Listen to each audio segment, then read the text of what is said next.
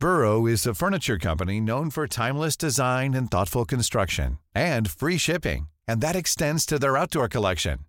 Their outdoor furniture is built to withstand the elements, featuring rust-proof stainless steel hardware, weather-ready teak, and quick-dry foam cushions. For Memorial Day, get 15% off your Burrow purchase at burrow.com/acast, and up to 25% off outdoor. That's up to 25% off outdoor furniture at burrow.com/acast.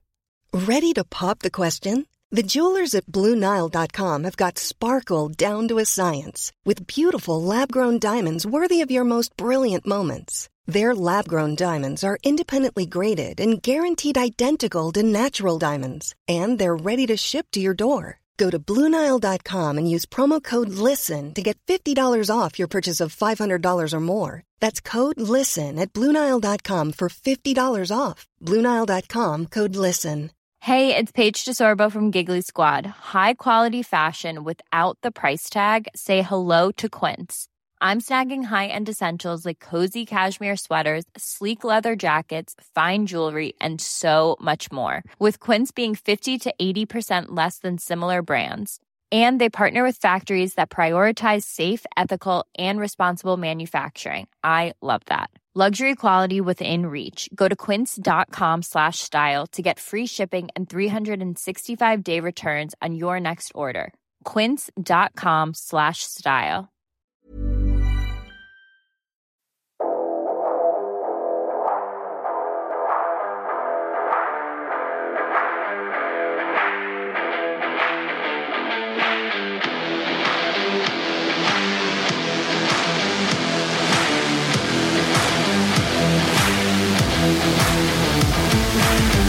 Welcome to Festpod, the unofficial rock festival guide. I'm Neil Wilkinson, and we are back for our 50th episode. 50? Yeah, 50th. Oh my God, we're getting old. Wow. Yes, so let's welcome my fellow hosts. Let's have a look here, from Wales, from North Wales, just off the A494. Absolutely, just off the A494. We have Rich Holmes. Hello there, sir. How are you this fine October evening? I'm all right.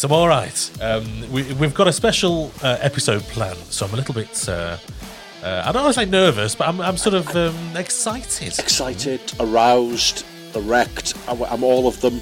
All of that. It's the big 5-0, nearly your age. Fuck right off. Half a century of episodes. This is special, baby. Boom. And then let's head south. Let's go south to. He's due east. He's due east. He's not due east, is he? He's down south. A bit of both in the Midlands. Yeah. A bit of both. He's a bit of both. In Uttoxeter, just off the A50. It's Shorty E. Welcome, Shorty. Hello. How are we? Are we good? We are good. How has your October been? Honestly, October has been lovely. We are some days in. It's been pretty special. It's been busy with work and real life stuff, but we're good. We're here at the 50th episode. That's exciting. I know. I can't believe it. So we've got exciting things. But before we get into the excitement, let's encourage you to follow us on the socials. If it's perhaps your first time watching us, just search for Festpod on all the socials. Not all of them, because some of them seem to be disappearing. Some new ones are appearing. We don't quite know what's going on with the social media. But for the ones that we're on, Festpod is what you need to search for. And if you like the show and you'd like to support us, we're also on Patreon, so search Festpod there as well. If you're listening to us on your podcast app, then have a little tickle up on YouTube, because we're live there too. And if you're watching this on YouTube, have a little tickle up on your podcast app and take us with you. Hello, YouTube. Hi, YouTube. Yes, we're real people. So, we have the amazing Adam Gregory with us for our 50th episode. He is the festival director, or one of the festival directors for Bloodstock Open Air. So we'll be having a good old chat with him shortly. So what I'd like to do first is just have a little chat. Just have a little chat with my fellow hosts, just to say hi and just to have a... Because it's the first one back since festival season finished. And, you know, I just want to check in on you and just make sure you're doing all right. And have you put your tent away? And no. You know, are you... I've not. I'll be honest. It's October and my tent and a lot of my camping shit is just sat on my dining room table. I've not done anything with it. No really way, Eamon. I've got my tent out after Bloodstock and like re-rolled it and dried out a little bit, but other than that, it's just sat on my dining room table. I'm acting all outraged, but my tent is by the front door. Mine is in bin bags on the shed, not back in its bag yet or rolled up. So I think we're all guilty of this, aren't we? That's it. Because you come. This is the thing. After a festival, you come back. And you get all the stuff out the car, shove it wherever there's space, and gradually over the next few months, things might get put back in places. We've got no excuse, Neil. We didn't camp at Bloodstock. We stayed at a cottage. We went cottage. Yes. Yeah, very true. When did you last use your tent? Let's not go there. But, yeah, so we're, in this circumstance only, Eamon's got one up on us. Yes, he has. It's not one up that I'd like to have, I'll be honest. Like, the dining room's just a write-off. I did put some chairs away the other day, but that's only because they stayed in the car after Bloodstock and then we took them to a barbecue. And then they've only just come out of the car. But that's the reason. So we've had... There's little bits of... There's trickles of festival news that's around at the moment. But what we'll do is we'll get into festival news next episode and have a good long chat about all the stuff that's going on.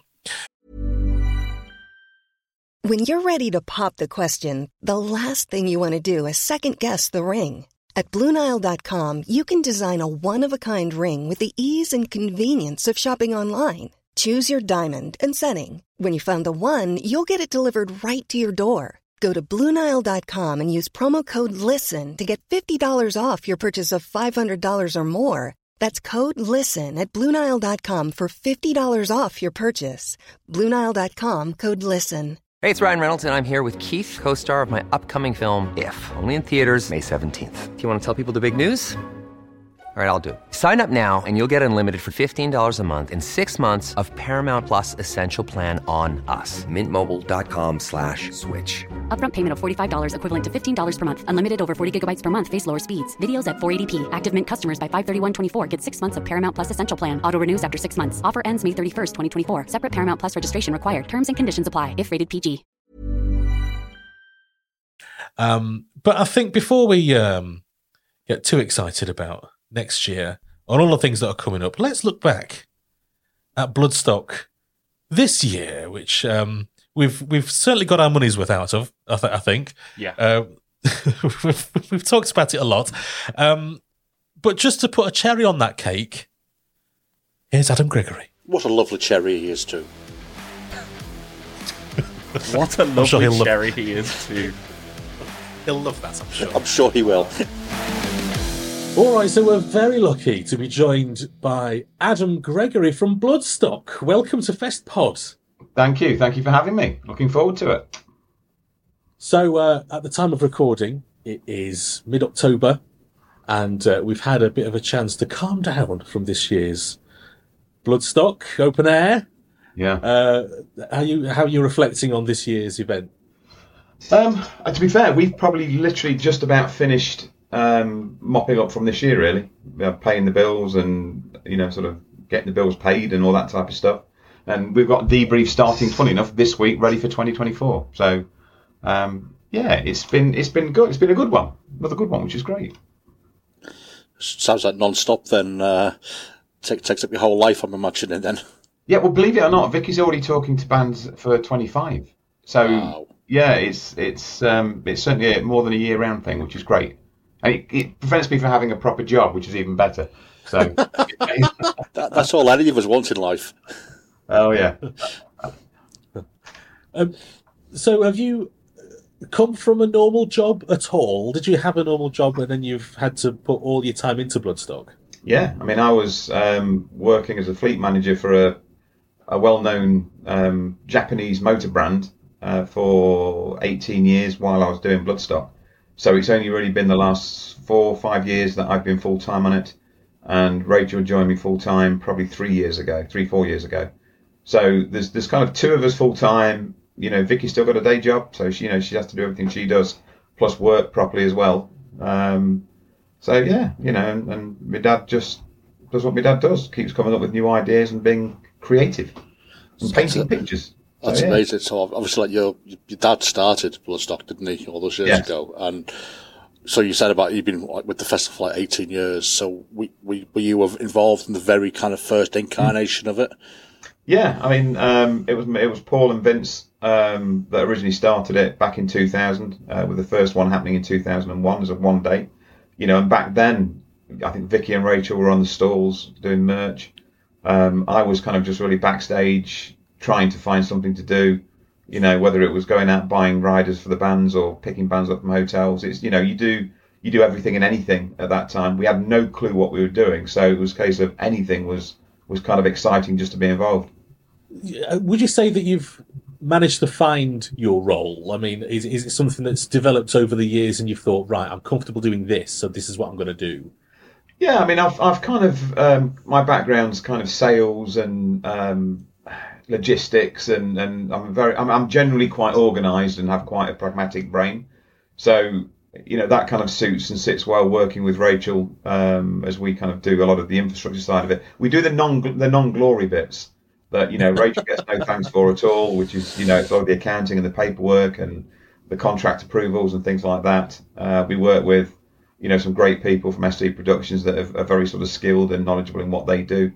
And over the years, we've kind of developed and honed certain skill sets. Vicky's great at booking the bands with Simon. Rachel's great sort of back of house with me, and I sort of excel on that, plus a bit of sponsorship and marketing and the creative side of things when we're sort of looking at bringing in the new bits. I always bring in the new bits and everyone goes, oh, I don't know. It's the scary bits that they don't want to do. I mean, it's like when I said this year, yeah, I think we should kind of do bin jousting now properly for next year. I was like, ooh, I don't know. But we're doing it anyway, so we'll see. I mean, that leads us on to a wonderful question of oh, go on. Why? I mean, obviously, I know for health and safety reasons why it's such a hot topic, but what made you actually finally legalise it, if you like, and how much pushback did you get? The pushback generally is from health and safety, and rightly so, because, most years people have kind of ended up injured and hurt and whatnot doing it. But the problem is, as much as we've tried to stop it, and we have tried to stop it, we've pulled the bins out, we've took the wheels off bins, we've chained the bins, and they still, all they do, you take the wheels off, they just get 10 extra people pushing, and then you've got divots in the soil. So, we've kind of come to the sort of realisation that if to a degree you can't beat them, you've kind of really got to join them.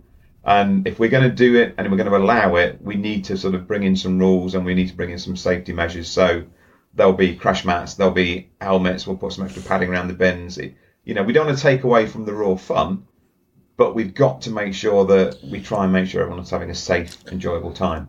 We had a guy a few years ago who I think he'd been at the festival 20 minutes, went straight into the bin jousting and then spent the weekend in hospital with a few broken bones. So, we don't want that. No, nobody wants that. I mean, bin jousting is one of the kind of the legendary things of Bloodstock, and I mean, I'm not in any shape to participate in bin jousting. Sadly, however, I'm thinking we should enter the Festpod team next year, maybe. It sounds like a logistical nightmare, and obviously you're putting things in place to kind of mitigate that risk. Yeah. Are you still worried at all? You're always going to be. I mean, to a degree, how far do you go? You could look at, sort of mosh pits. They can be dangerous. There's anything that involves any kind of physical activity, physical contact could be considered, a concern. But you're not going to stop mosh pits, and, you're not going to stop as hard as we've tried, the bin jousting, maybe even a little bit of reverse psychology, because we said you can do it. Maybe they won't. and now it's legalised. It's not taboo anymore. People don't want to do, I like it. Yeah, we can't be naughty anymore. We need to find something else to do. So are you having to kind of like buy your own bins for that so you don't damage the contractor ones? Wow. Yeah.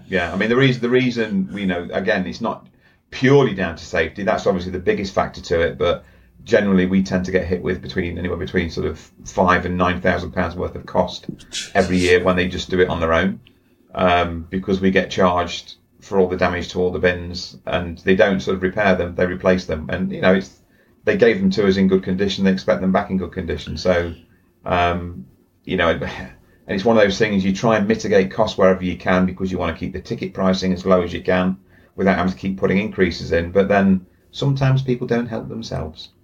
So we've thought, well, if we buy a few bins, I've got a body shop guy ready to sort of on standby to pad them out and reinforce them so that they're safe, or as safe as can be, and then we'll sort of see where we go from there.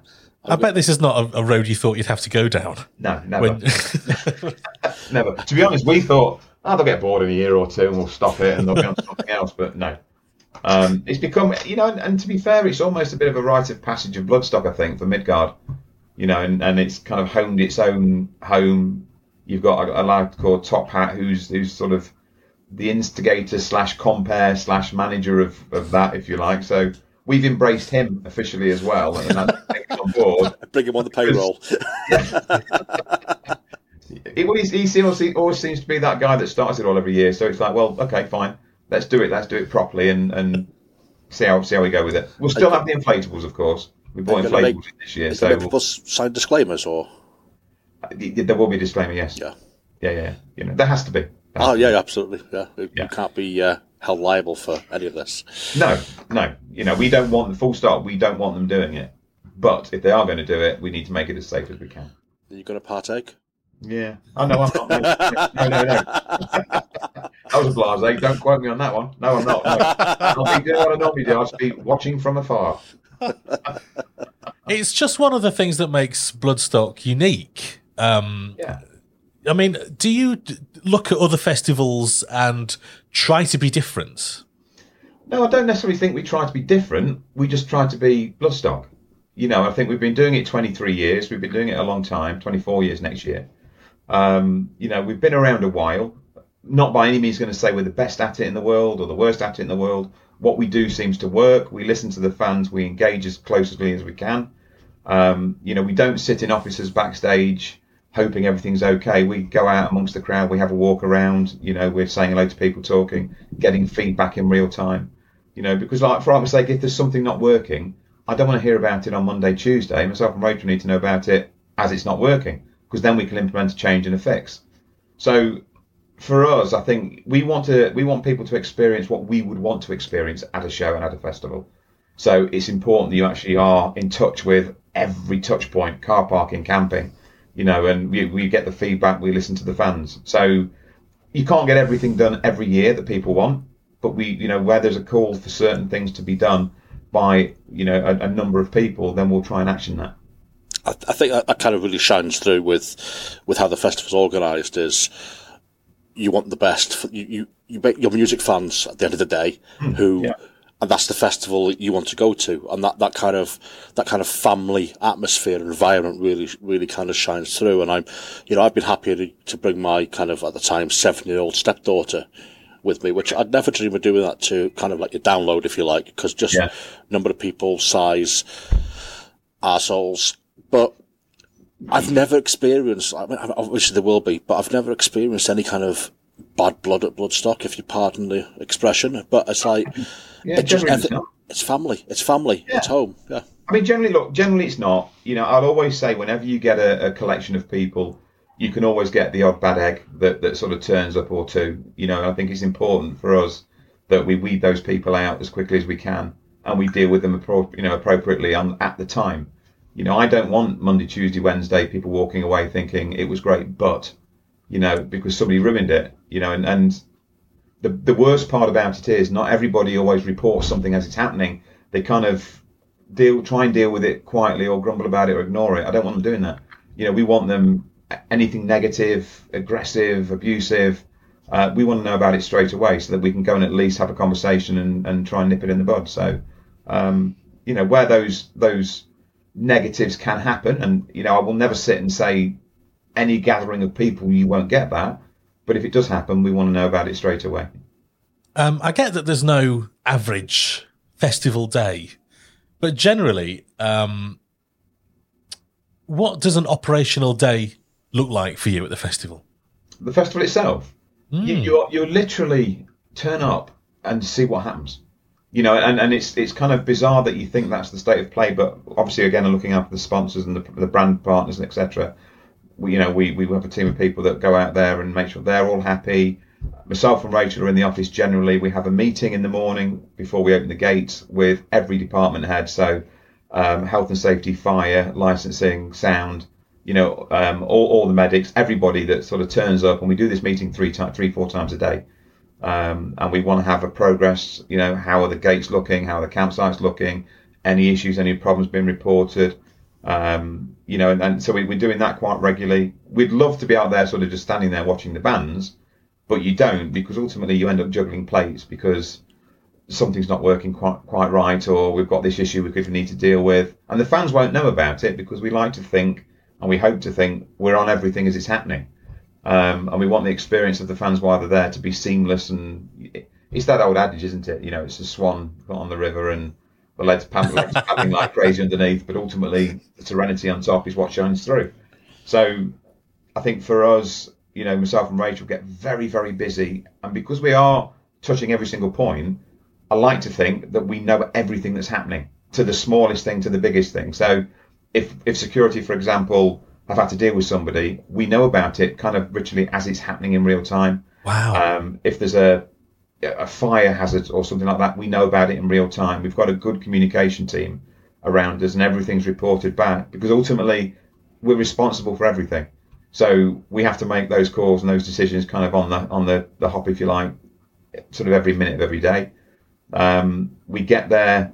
I mean, I certainly get there around about 7:15 in the morning, and I'm probably leaving on show days, certainly at between 12 midnight and 2 a.m., something like that, depending on what's going on. But we'll have a walk across the stages, make sure the sound monitoring and the sound levels are okay.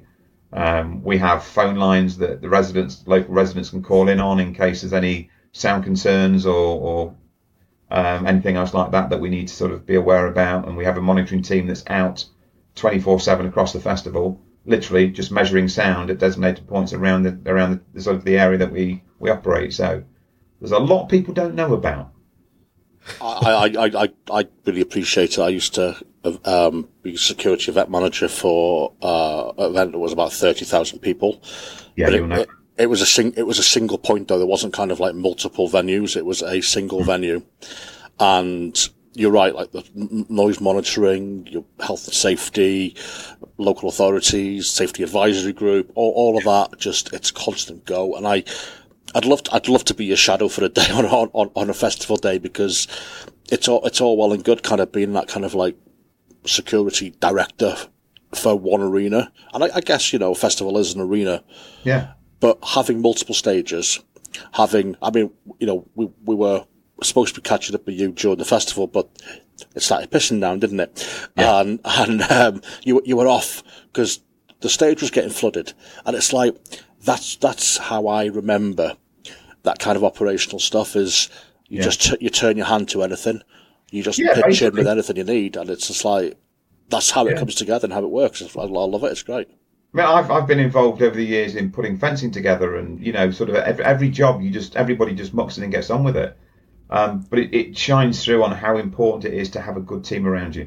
You know, so having great production managers, stage managers, you know, site teams, stage crews and everything else like that, you know, all the people and the volunteers that we work with as well, and the bar teams, everybody on site has that kind of same ethos that they've kind of we've developed over the years, because it's not just it's another show, it's Bloodstock, and people tend to sort of, the feedback we get anyway is people tend to sort of view it quite differently because they really look forward to working it, because it's a great experience. You know, we don't. To me, everybody is equal. There's nobody that's sort of bigger or better or higher or lower than anybody else. We all just do different things, you know, and without one person doing one element of whatever they're doing, you know, the show can't go on. It's as simple as that. You know, even as much as the cleaning teams, which people think, oh, you know, oh, the cleaners. No, they are critical. Yeah. You know, you get to a site in the morning and the stage opens and you've got no rubbish or anything in the arena from the day before. Nobody really appreciates the amount of work that the guys have had to do throughout the night to make that happen. You know, it's monumental. And then after the festival as well, putting the site back to its original condition, ultimately before we arrived, is huge. You know, and to me, they're probably one of the most important teams of the whole show. You know, and everything they do is hugely appreciated. So everybody has a role, and, you know, everyone is as important as the next person for certain. So it's a huge team. But obviously you do work with family. Yeah. So how's that? Here's the thing. If you work for a normal company, you can't swear at them very much. You can't say your true emotions and true feelings. When you work with family, you can, and to a degree, get away with it. You know, because it's not because you're being overly aggressive, either of us, and I'm guilty of it, Vicky's guilty of it, you know, Rachel to a far lesser degree, because she's always the moderator, usually when me and Vicky are falling out, or me and one of the other team members. But basically, yeah, I think because there's so much passion involved in what we do, to try and deliver the best possible, you know, sort of experience right across the board, from booking bands to entertainment to bars to everything, it can get colourful. You know, and we've had it pre-show, post-show, during the show, where we've had fallings out. You know, and I would say working with us is quirky, and you get used to those quirks. I'm trying to be polite. You know, it's you get used to those quirks, and it's one of those things that I guess we're kind of a little bit unique for compared to a lot of other shows. I suppose the biggest question from that about working with family is, who would win in an arm wrestle between you and Vicky? Well, probably Vicky. You know, who knows? I'm not into that kind of stuff. I'll give it that one, because this is probably going to go live and she get all upset with me if I say me. So. So can we talk about Metal to the Masses? Definitely. Obviously, it's run by Simon Hall now. But what does it mean to you and to the festival to have a nationwide battle of bands competition, culminating in the winners taking a place on your New Blood stage? I mean, it must be so exciting. It's lifeblood. I mean, Simon refers to it as very much as the heartbeat of the festival, and he's not wrong. You know, we've got to invest. Paul, my dad, obviously, you know, is his original concept. You know, he's an artist by trade and a very creative individual, and he's one of these believers in sort of forging the new sort of era, if you like, of bands and artists alike. And for him, it was very much along the lines of, you know, he wanted to support new upcoming bands and give them an honest, true platform that wasn't pay to play, or you've got to sell tickets, or you've got to bring so many people along, or anything else like that. You haven't got to put a retainer in or whatever. All you have to do, turn up, give it your best, let's see what happens. And it, you know, back when we started it, it was tough, because when you're doing a Metal to the Masses show or any kind of band competition, the instant reaction from promoters and from fans and bands was, oh, here we go. It's another battle of the bands competition, and what's this going to cost? And it took a long time and a lot of work from Simon to convince people it was honest and it was true. You know, it's not a battle of the fans when it comes to picking winners. It's down to whoever's judging on that day, and predominantly on the finals, Simon tries to get to all the shows as much as he can. And he's certainly going to make more of a concerted effort this year to see if he can do every show, which he was talking to me about the other day. You know, it has to be about the band's physical performance on the day.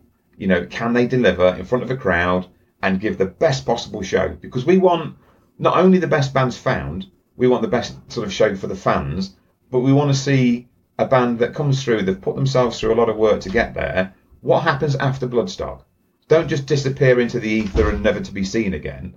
You know, I think it's got to be around, for certainly for bands anyway, how they present themselves and how they promote themselves at the festival itself. What opportunities do they take? If they turn up, do their bit, and then go and get absolutely smashed, the chances are that's going to be their pinnacle. But if they turn up and think, you know, we've had a couple of drinks, we're enjoying it, we've done a great show, right, I can go and speak to press, I can go and do a meet and greet with the fans, I can go and speak to sort of agents and managers, you know, and try and get us that next show, that next gig. The Bloodstock show itself should be a stepping stone. That's all it should be. It's a step up, Simon does his best, as does Vicky, to keep an eye on the bands that come through and see if we can elevate those to higher stages years, you know, 2, 3, 4, however many years later. And we've done that with plenty of bands over the years that have kind of got up to that sort of next level and have promoted themselves up through their own hard work, you know. And it's great to see that element to it, because you're seeing a level of progression. So we want to find the next Maiden, Metallica, you know, Sabbath, whoever else it may be that's out there. And they're there. They just don't have the platforms outside of what we're doing, really, in a commercial sense. I think it's a wonderful initiative, and you know, I've attended many of the heats and finals regionally, and then seeing some of what become your new favourite band, the New Blood Stage. It's my favourite stage of Bloodstock. It's just there's so much diversity in actual kind of the genres that are actually on stage, and just the untapped talent. And we've seen it from the flip side this year, where these bands actually approached us as a podcast to speak with us and get their name out, get their images out. Mm. And it was just seeing what it meant to them. And they all spoke so highly of Simon and the whole Metal to the Masses programme that I think it's an absolute credit to the festival. It really is. Mm. It's a credit to Simon. It's a credit to the bands. And I think the biggest credit goes to the fans that support it, because You've said yourself, you've been to these finals, and a lot of these shows sell out, you know. And these are unsigned bands that people generally haven't heard of, but are being massively supported by the fan base. And I think that's so important for that to happen, that, you know, they feel as though there's a future for them, because people are encouraged by success, you know. And when they get a good fan base following them, they're going to keep pushing forward, you know. And they're going to have the hard shows, but if they can have the wins, such as Bloodstock and the Metal to the Masses heats, finals, etc., I think that's worth its weight in gold. One of the things that... Well, it was my first time at Bloodstock this year, just to let you know. And one of the things that I thought was great was the fact that you announced next year's headliners during the festival. Yes. Which I just think is a great way of, A, selling tickets for next year. Yeah. But it cuts out a lot of the sort of speculation and... You know, people know what they're getting. People know exactly what's coming, and they can get sort of excited for it. Do you think? Because the thing is, you look at a lot of other festivals who don't release their lineups for whatever reason until, you know, months and months and months later. Yeah. But I really was impressed, actually, because it really gets the crowd going. It's a great sort of topic of conversation for everybody. Do you think is it a sort of special thing for Bloodstock to do? Because it seems unique. I don't think it's necessarily unique to Bloodstock. I just think it's the fact that we do it. You know, I think other festivals have done it in the past, and I'm sure they'll do it in the future. But it's such hard work. Okay, let's go back 10 years. You used to talk to agents to book a band. They wouldn't talk to you a year out. They would say, your show's not for a year. Come back to me in 3 or 4 months, and we'll have a look. Right. Whereas now, You're not just a year ahead. You kind of, and I said this earlier on, you know, Vicky's talking to bands already for 25.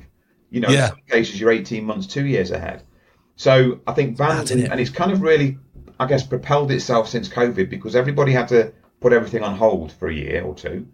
So nobody was out touring and doing shows. So they had a backlog of shows. So then they became to a case, they're like, we need to forward now plan. We're doing this this year because we couldn't do anything last year. Next year, what are we doing? Okay, what are we going to do the year after that? So bands are starting to plan a little bit further ahead.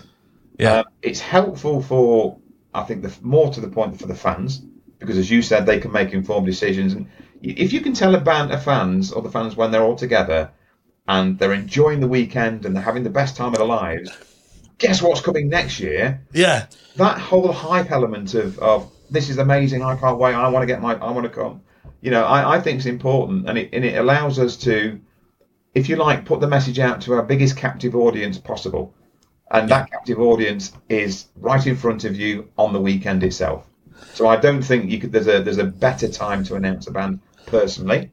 But it is down to, you know, it's not just down to the shows. It's not down to Bloodstock. It's down to the agents, the managers, the bands, if they're able to make those decisions that far ahead. You know, and a lot of cases now they can. But there are bands that for whatever reason and for whatever level they sit at, necessarily don't make those decisions that quickly. So it's not always the festival's fault. I think we're kind of blessed where we sit that we have a lot of options available to us that we can talk to quite in advance of the show, you know, and make some good decisions. So, you know, we'll do the same next year. We already know that we'll have one or two bands locked in well before next year, and hopefully go out with a dozen or so for 2025. Wow.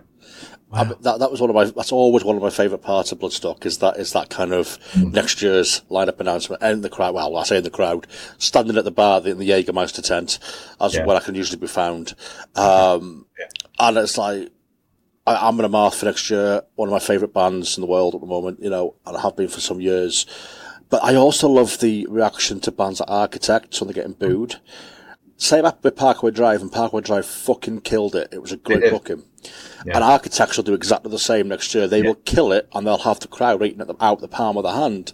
Yeah. And I just love that kind of, that raw emotion of people getting their favourite band announced, people getting a band which they don't really know announced.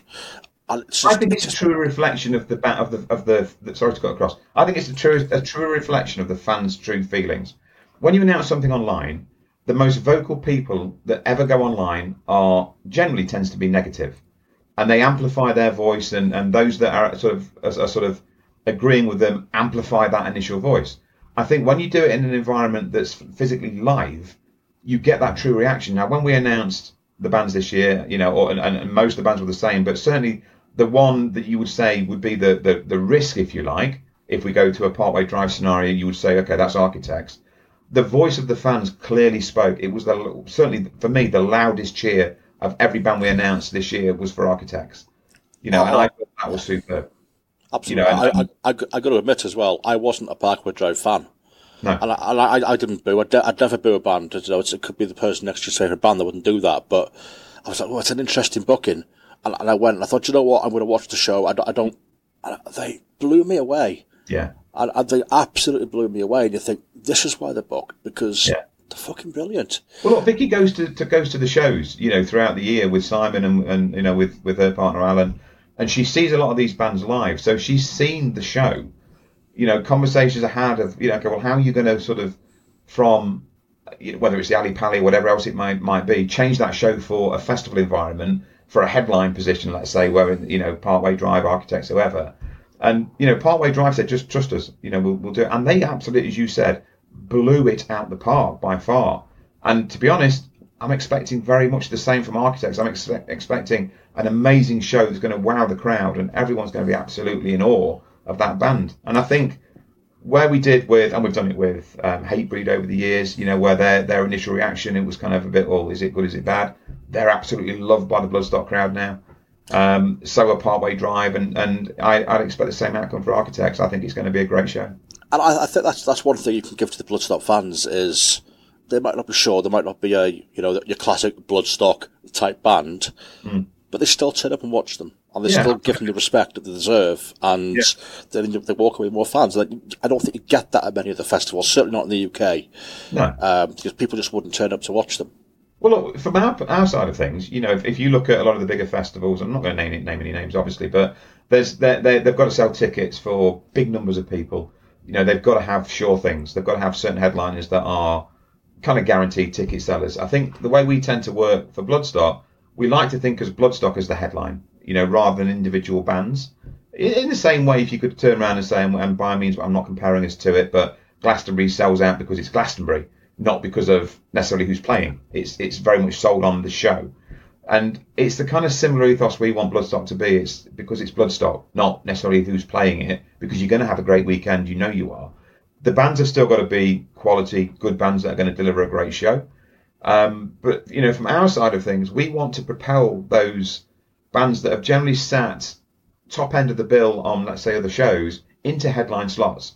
That's going to start putting them up the ladder, because it's important that we start to encourage and promote those next headliners. That's the critical thing, because we can't keep recirculating everything that's already out there as a headline show. We've got to start propelling and pushing those bigger bands that are out there in front of eager, willing audiences that want to sort of support. So you've been at Catton Hall in Derbyshire for a long time now, isn't it? Since you were at an indoor festival. Mm. Do you see a time in the future where you'll outgrow the site? We've got the potential for sort of, depending on orientation and some clever jiggling around from the site teams, to expand a little bit more. Aspirationally, we don't think we want to be any bigger than sort of 25,000, and that's not to. For us, it's not just a commercial. Sell many tickets, get loads of money, and happy days. Let's all go buy a Ferrari. If that was the case, that would be fantastic. It's not. I'm driving around in a second-hand 8-year-old car that I love to bits, and it is what it is. It's not about the money. It's about delivering a show that for us we're proud of. That we know everything's happening. It's not too big that you lose control of it.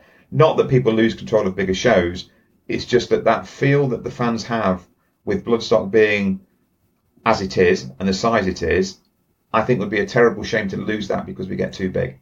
Yeah. And you can't then manage that experience, whereas at the moment we can manage that quite well. Because the layout does tend to stay the same, doesn't it, every year? So I guess if everything is within, where everything is, like the street that you live on, if nothing changes, then you're quite comfortable in managing your own activity. Yeah, we want to bring in different elements and different things to sort of improve the fan experience, whether that's activity activation, quirks, some more cosmetic enhancements and things like that, which I think are great to do. But ultimately, if it's not broken, I think don't try and fix it. Don't meddle, because I like to think at the moment, and I think people generally tend to agree, we've got a relatively solid formula that works pretty well. So I think, if you meddle with it too much, people are going to miss elements that we remove and may not sort of gel with newer elements we sort of bring in. So the changes that we make, if anything, are subtle and thought out rather than just sort of thrown in for, a reaction. I think one last question from us. We've got a couple of listener questions, if that's okay. Sure. Who would be your dream booking for the festival? I'm an old school rock fan. And I'd love, and I met them a few years ago when they played in Nottingham. I personally would love Def Leppard as one of the headliners one day. Wow! It would be a classic Sunday close. Whether they're outside of our budget at the moment, possibly, but it would be for me. I just love that band, and it's one of those bands I've kind of grown up with over the years, and kind of really loved everything they've done. I didn't kind of gel very much with the latest orchestral element of what they did. I preferred more the old school stuff, but it's each to their own, isn't it? So for me, I would like that old school hit. And then coupled that, I'd love Slayer to reform again and come back and do another show. Yeah, that would be awesome. Yeah. But I would rather Def Leppard are a Marmite band for a lot of people as well. But I love them. And yeah. I've met Joe a few times because he's a massive fan of Ian Hunter of Mott the Hoople. Glam rock from the 70s. And I'm a massive fan of Hunter myself, so... I've had beers with him at shows before, and he's such a nice guy that he'll probably play Bloodstock for you. Just ask him. Next time you see him, I'll put you on a commission. Don't worry, you have to one. So yeah, I mean, there was a story, funny enough, and whether I should tell this or not, I don't know, but I'm going to tell it anyway. They had a load of guitars went missing years and years ago, and somehow we got offered these guitars probably about 5, 6, 7 years ago. On the kind of black market. We're not into the black market, but somebody approached us and said, I've got these guitars. They wanted a fair bit of money for them, and we just said, no, I'm not paying you that. But we thought, you know what, if they are, what a great thing to be able to get hold of and whatever. But if they're not, okay, we've maybe lost, a little bit of money, but it's not the end of the world. So we agreed a deal, ended up getting these guitars in, and genuinely, we contacted the band. They were their guitars that went missing. And there was 15 of these guitars, including a Hysteria guitar that was all sign-written, a couple of really expensive ones. Joey had a very small sort of practice guitar he used to use backstage before he went out. And, we reunited them all with the band, which I thought was such a lovely thing to do. For us, it was not a case of, oh, look at us, look what we've done. I just thought it was a part of history, because I kind of grew up with it, and as did Rachel and Vicky and everyone else, grew up with Def Leppard. For us, it kind of had to be done. It was the right thing to do. We didn't ask the band to pay us money back for or anything else. It was just one of those things that I just felt that if we didn't do it, part of history would be lost, and probably sold off in sort of fractious bits and everything else, and not to be returned. So it was lovely to be able to sort of get these back. I mean, they stunk, I have to say. They did smell a little bit iffy. I don't know where they've been stored, but yeah, I think Joey, I spoke to him about it at the time, and I think they were taking them back in to get them all reconditioned and sort of put on display. So yeah, nice little story. So they owe you. yeah, maybe we'll see. Yeah, perhaps remind them of that when you're booking. Yeah, I think when I send that to the agent, you'll probably snip that bit off. So, so Matthew Pepper asks, will Bloodstock ever get any TV coverage?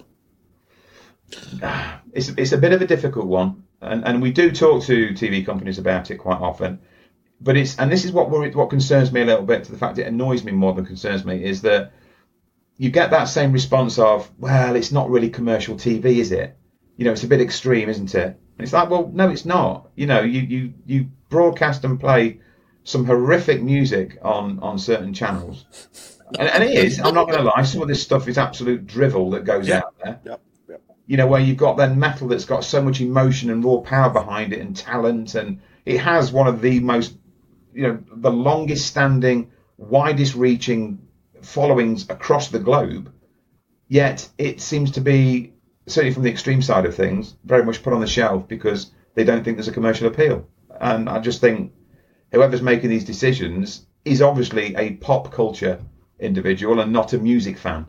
So yeah, I'm a little bit annoyed about that, but that's what it is. Yeah, so we do keep trying, and maybe one day they'll employ somebody that knows about music and they'll make the right decision. Fingers crossed. Yeah. Deserve it. Sarah Thompson asks, and please let me go through this very quickly. When will the dressing gowns be back in stock? Will the Spudman van be in the main arena, or do we need to vary it? Did Vicky swear a lot when Bin Jousting was made official? And what time do the gates open? Now, I you know, Bloodstock Live on Facebook and Insta, I get what she's getting at, but she says, in all seriousness, can you book Andromedus to play the Sophie stage? Well, and also, when are the dressing gowns coming back in stock? Dressing gowns will be coming back in stock. They sold out much quicker than we thought, so they're coming back soon. And we'll post up on the socials when that happens. What was the next question? Does Vicky swear a lot? Absolutely. Yeah. Certainly behind. I mean, when she does interviews, every time she goes to an interview, I have to say, do not swear. Because she cannot help herself sometimes. Because I think she swears at Alan quite a lot at home, so she's kind of used to doing it. We should get her on Festpod, she'd fit right in. Probably. I haven't swore once. You haven't. I've noticed. You've been very good. Yeah. My last cheeky question. Actually, it's not cheeky because it wasn't me that said it. But Katie Gosling asks, "Can Festpod have press passes again next year, please?" Absolutely. Why not? Yeah. That's a genuine question from one of our fans. Honestly. Yeah. No, look. At the end of the day, you know, we want to support the likes of yourselves. I've watched a lot of your shows. I enjoy them. You know, and I think doing some Bloodstock specials and some content at the festival is absolutely bang on. So, yeah, 100%. Thank you. We're a wonderful time. Whenever you're ready. We had a great time. Our team, so just make contact with them and they'll get it sorted. Yeah. We had a great time. Kirsten and Michelle were absolutely phenomenal. They're amazing, yeah. Yeah, it was amazing. I mean, especially my first time at Bloodstock as well. What an introduction. No, exactly. No, I'm coming back, hopefully. Good. Glad to hear it.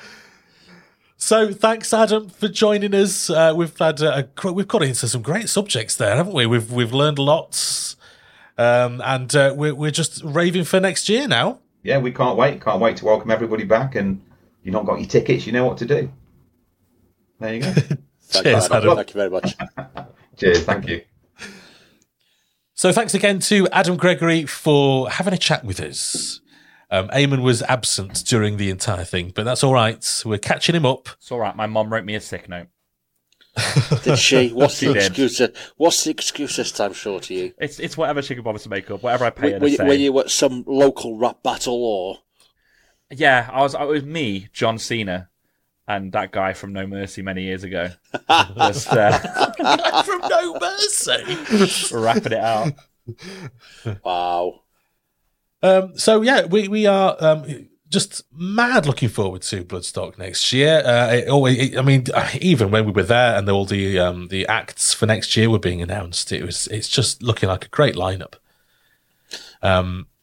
It is, and there's a lot of buzz, a lot of excitement. I can't wait to see what Architects do as well. Yes. Same as Adam said, what Architects can do, it's going to be the same. You know, they're going to have the crowd eating at the palms of the hands, just like Parkway Drive did when they were a bit of a Marmite band. It's exciting times. I cannot wait for next year. And also, can I just put on the record to Kirsten and Michelle, I'm sorry that we didn't bring you wine this year. My contact didn't tell me this until after the festival, so we owe you a bottle of wine each. I do apologise. Much love. What's this about, Rich? I don't know about this. We're supposed to supply wine to the PR girls. Oh, are we? Yeah, we fucked up. Oh yeah, unofficially, but yeah. Black market wine or something. Yeah, black market wine. Yeah, wine. Yeah. I was told post festival by Squatter that we should have taken wine for them. It's like, for fuck's sake, man, why didn't you tell us beforehand? Okay. Well, that's in mind. Thanks for chatting to us, Adam Gregory, and we're going to wrap the show up here. So it's time to plug what else you do. So let's start off with Shorty E, because you are a very busy man these days, aren't you? I'm a busy man all the time, you know, with life. You are. Fug life, crazy fugonomics. The doctor of fugonomics. So obviously we've got my my Twitch stream in life, twitch.tv/ShortyETV. I'm also doing some random shit on YouTube now where, if you really like my voice for some reason, because you're a weirdo, you can listen to me chat about other stuff that isn't music. I'm calling it a podcast. It's not a podcast. This is a podcast, but it's not a podcast. I'm just chatting shit. Is this why you couldn't be asked coming to London for the last episode? Because you were too busy swallowing about your new mate to do your new podcast. I wish it was that. But it's, yeah, so that's all YouTube. YouTube/Shorty E, Twitch/Shorty E, everything/Shorty E. Slash. Just go. Oh, so it's the same channel. It's not a different channel. Or anything. I'm keeping everything under Shorty E on YouTube, on Twitch, on everything. Okay. It's just me, for people that like me, which is at least my mother. So no, she doesn't like you. She told me she doesn't like you. Well, she's like contractually obliged to care. She said, no, she said you're a cunt. She said to me, I wish you were my son instead of Eamon. That's what she said to me. And I said, Irene, that's not fair, okay? Just because he's a cunt, he deserves a mother. Love him. I'm sorry, Mum. I'm sorry. Okay, I'll get better. I promise. Yeah, so Eamon's mum, just tune in to the YouTube channel and see that if he gets better. So it's Shorty. I've got it going on. It's Shorty E everywhere. Right. Okay. Rich Holmes. I'm so sorry, Neil. I'm such a twat. I don't know what the hell's got into you today. I'm just high on life, brother. Okay. I am high on life. Yeah. And, you know, obviously we're recording this on Friday the 13th of October. Oh, I forgot to mention that, yes. Right. I didn't even notice. Tomorrow we are seeing the mighty Crushed by fucking Waves. Who the fuck are Crushed by Waves, motherfucker? Right? We are, yes. I've misplaced... Well, I've not misplaced it. It's in the other room, my hat. I don't always keep it close to hand. Hang on. Bear with me. Right, okay, he's putting his hat on. It says Crushed by Waves. Oh, your hat on over the... Oh, I see. Ah, now then. There it is. Wow, they've got a good merch range if it fits your head. Aaron, I fucking love you, brother. I'm going to see you tomorrow night. I'm going to cuddle you, and you're going to cuddle me. I'm going to buy some Crushed by Waves merch. Love the new T-shirt. Let's get on it. New video out as well. Get on it. Crushed by Waves. Who the fuck are Crushed by Waves? Get on them. Fucking love them. Yeah. I mean, this... Yeah, okay. So what else do you do? I just do Crushed by Waves. Is that all you plug in? That's all I do. I'm not worth plugging. Plug yourself. My butt plug failed. And I can't hear you. It's actually quite messy. Well, you know, I got some ass water first, give me an enema. Obviously, all the photography shit, Richard Holmes Photography, on the socials. I'm not doing much at the moment. I'm hoping to get back out there. It's winter time. It's my favourite time. Do you not fly your drone in winter time? Yeah. Because you can potentially get quite nice shots, I should imagine. You've got to be careful with the temperature and like dew points and stuff because... there was some technical shit involved. Yeah, fuck that. I wouldn't. Yeah, fuck that. Forget it. Yeah, forget it.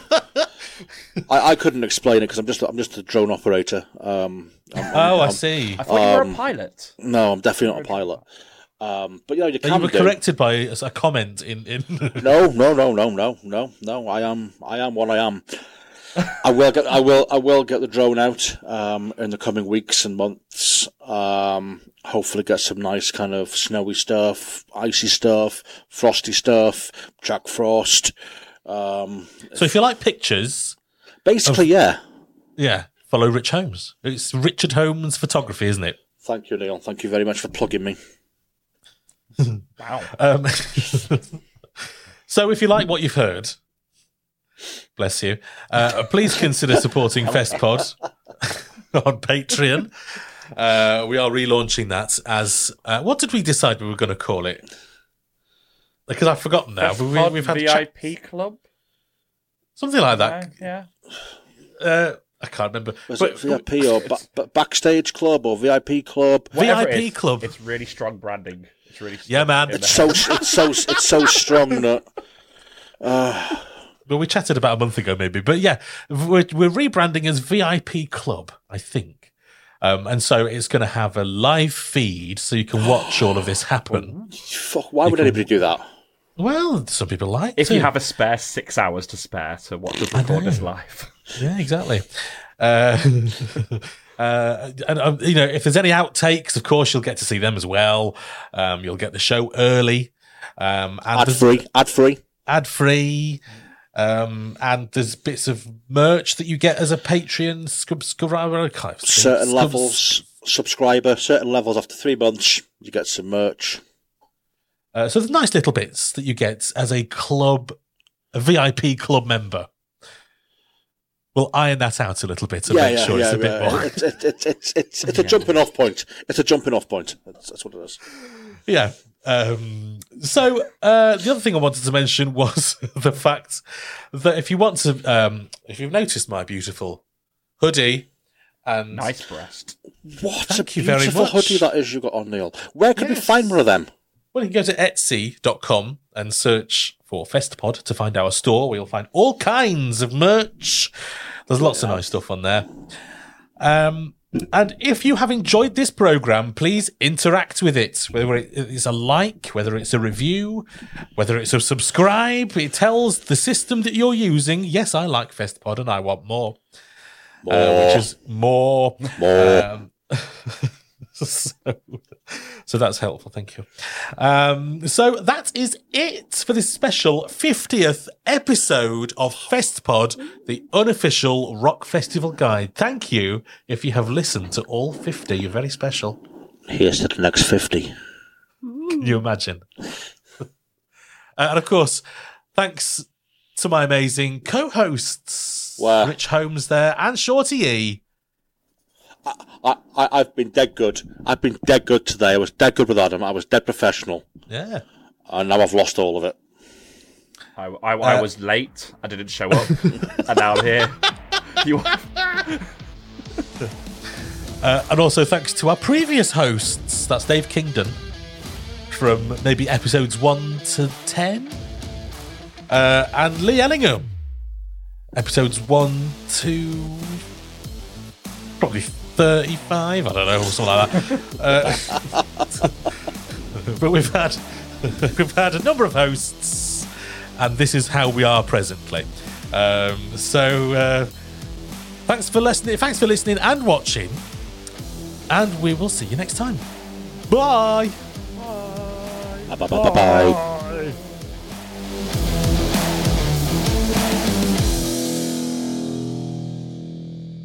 A Wilco Productions podcast. A bit of both. Planning for your next trip? Elevate your travel style with Quince. Quince has all the jet-setting essentials you'll want for your next getaway, like European linen, premium luggage options, buttery soft Italian leather bags, and so much more. And is all priced at 50 to 80% less than similar brands.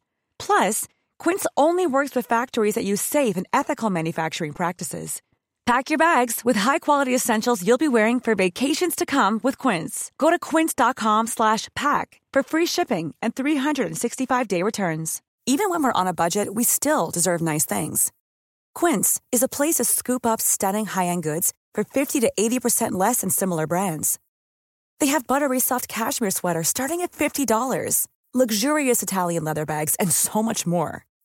Plus, Quince only works with factories that use safe, ethical, and responsible manufacturing. Get the high-end goods you'll love without the high price tag with Quince. Go to quince.com/style for free shipping and 365-day returns. Festpod, the unofficial rock festival guide, is part of the Acast Creator Network.